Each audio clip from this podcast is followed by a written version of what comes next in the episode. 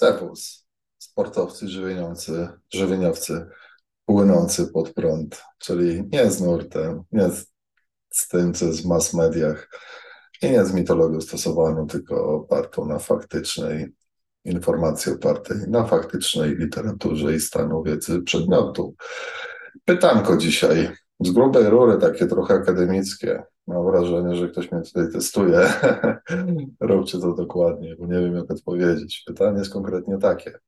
Jaka jest korelacja między układem RAA, pobieranym sodem, tlenkiem azotu, a podażą czegoś, WW, jak dla mnie to węglowodany, w transporcie wody wewnątrzkomórkowo, tak zwanej pompie?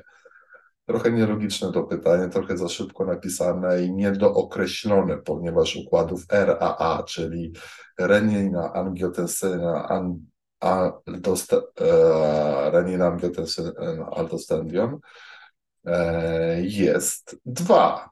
Jeden to jest systemowy, drugi to jest tkankowy. Więc pytanie, o który chodzi.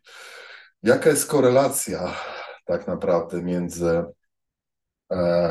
tymi, e, między tymi układami a rzeczami, które e, kolega raczył wymienić, czyli jaka jest rola układu reninowo-angiotensynowego, aldosteronowego, czyli RAA, w połączeniu z tlenkiem azotu i z innymi E, właśnie z, tlen, z tlenkiem azotu, pobieranym sodem e, i transportem wody wewnątrzkomórkowo, nie tylko wewnątrzkomórkowo, no bo liczy się tutaj również wolenie, czyli wypełnienie naszych naczyń krwionośnych.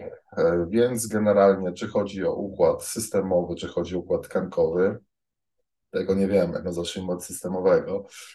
E, więc generalnie układ ten renina, angiotensyna, aldostendion jest, e, stoi na straży jakby prawidłowego ciśnienia krwi i wolemi.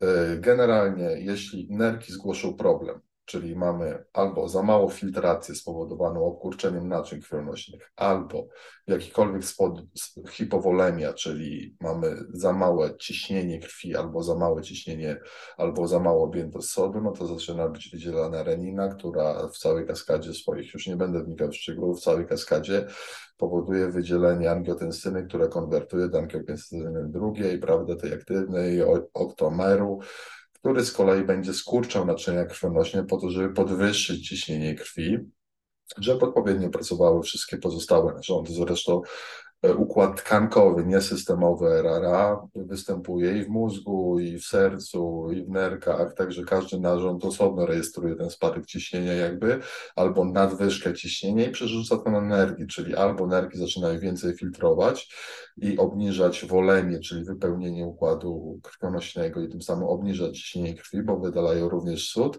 albo zaczynają to wszystko zatrzymywać, więc jeżeli zatrzyma osoby z nadciśnieniem, muszę mieć zatrzymywany ten układ osobowo normą tensji czy na normalnym ciśnieniu nie musi być, nie musi być jakby regulowanego tego układu, bo on się reguluje sam bardzo dobrze, doskonale, więc yy, tutaj jakby nie widzę potrzeby ingerowania w to, co jest bardzo, bardzo niebezpieczne, oczywiście poza yy, sytuacjami nowotworowymi, onkologicznymi, gdzie tą angiotensynę trzeba absolutnie hamować, prawda, i yy,